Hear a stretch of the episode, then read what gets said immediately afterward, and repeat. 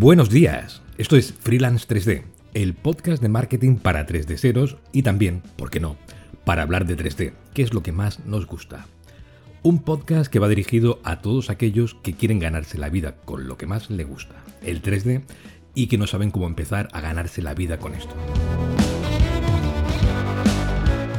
Pero antes, mi nombre es Javier Vega y soy artista 3D y desarrollador web con las dosis necesarias de marketing online para poder vivir de esto. Y en el episodio de hoy os quiero hablar de las bases del 3D. Porque esto es algo básico. Todos los que nos dedicamos a esta profesión deberíamos tener bien controlado. Antes de seguir, me gustaría recordaros, aunque en realidad no lo he estado mencionando mucho, es que os podéis suscribir a la lista de correo. Ya lo iré recordando en cada episodio. A los que estéis suscritos os iré mandando información valiosa relacionada con nuestra profesión, consejos útiles para que podáis aplicar en vuestro trabajo. Vamos, que te puedes apuntar gratuitamente y si por lo que sea no te interesa, es igualmente gratuito darse de baja. Y tan amigos. En la página de este episodio te dejo el enlace. Lo primero, antes de seguir, que estoy muy contento, es daros las gracias a todos los que os seguís suscribiendo. Así que voy a dar lo mejor de mí para que podáis seguir aprendiendo. De verdad, estáis haciendo que esto sea sostenible. Y ahora vayamos al tema del episodio. ¿Por qué quiero hablar de esto? De las bases del 3D me refiero. Pues porque me he encontrado a mucha gente, a algunos alumnos y también a algunos freelance que a pesar de estar usando un programa de 3D, que han aprendido a usarlo a base de paciencia, de tenacidad, como un buen autodidacta, y esto está muy bien, pero casi siempre ocurre que las bases no las acabamos de aprender. Y yo me incluyo también en este grupo, porque yo también fui autodidacta, sigo siéndolo. Y te das cuenta que aprendes herramientas y la mayoría de veces no sabes cómo se llama lo que estás haciendo. Y esto es clave, es importante saber lo que hacemos, cómo se llama lo que hacemos. Saber los conceptos básicos del 3D, pero esto es igual en cualquier profesión, te permitirá comunicarte pues además de manera más efectiva con otros profesionales del 3D, con otros colegas, como diseñadores, artistas y programadores. Podrás entender y utilizar esa tecnología específica del 3D, lo que te va a ayudar a trabajar en equipo de una manera mucho más efectiva y esto me ha pasado en mis inicios. Cuando empecé a trabajar en el primer gran estudio de 3D, para mí fue ya un granito, un gran hito, no un granito, un granito, un gran hito, objetivo cumplido. Llegué a donde me imaginé, fase de soñar con trabajar en el 3D. Obviamente sabían que yo ya tenía experiencia y me habían visto trabajar y ya habían visto trabajos míos, otros colegas. Pero llegó un día en el que el project manager me dijo que le preparara una precomposición de la escena en la que estaba trabajando yo en ese momento. Mm, para, mí era la primera vez que escuchaba la palabra tal cual. Seguramente era algo que yo ya había hecho otras veces, pero no le puse ningún nombre ni sabía cómo se llamaba, simplemente lo hacía. Y ese quizás uno de los problemas que podemos tener los autodidactas. El saber cómo se llaman las cosas, los trabajos, las fases.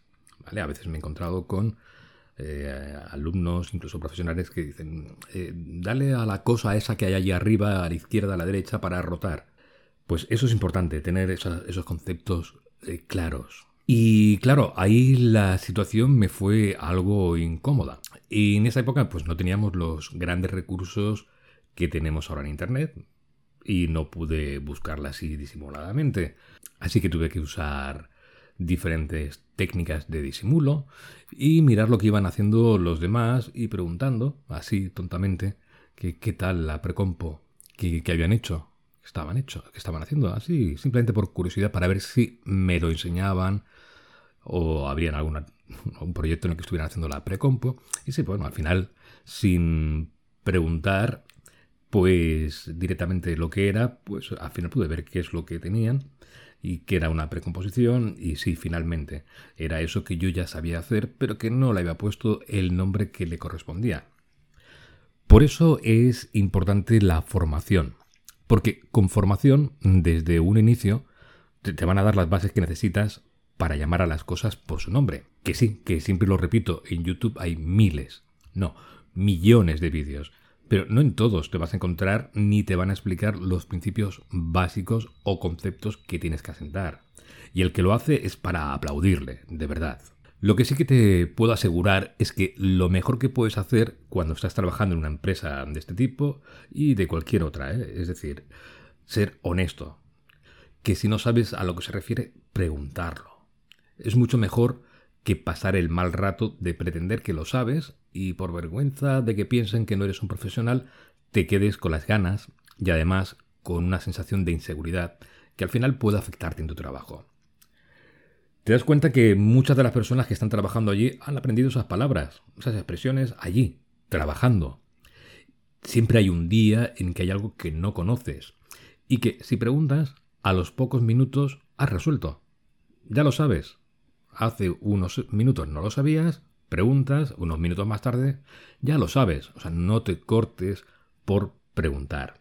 No hay que alargar la ignorancia. Ellos pues también pasaron por ahí. Hubo un día en el que no sabían lo que era determinada cosa.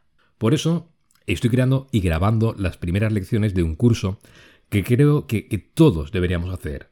Seamos eh, principiantes o profesionales. Y que se llama Los principios básicos del 3D.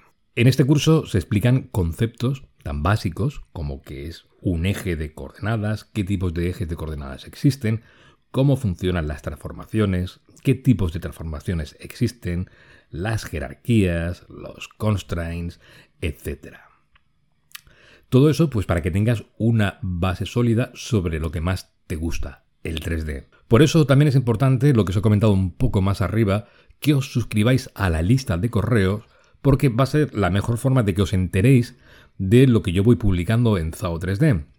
Podéis entrar cada día si queréis a la página web y vais a ir encontrando pues, nuevas lecciones, evidentemente, que se van actualizando cada semana.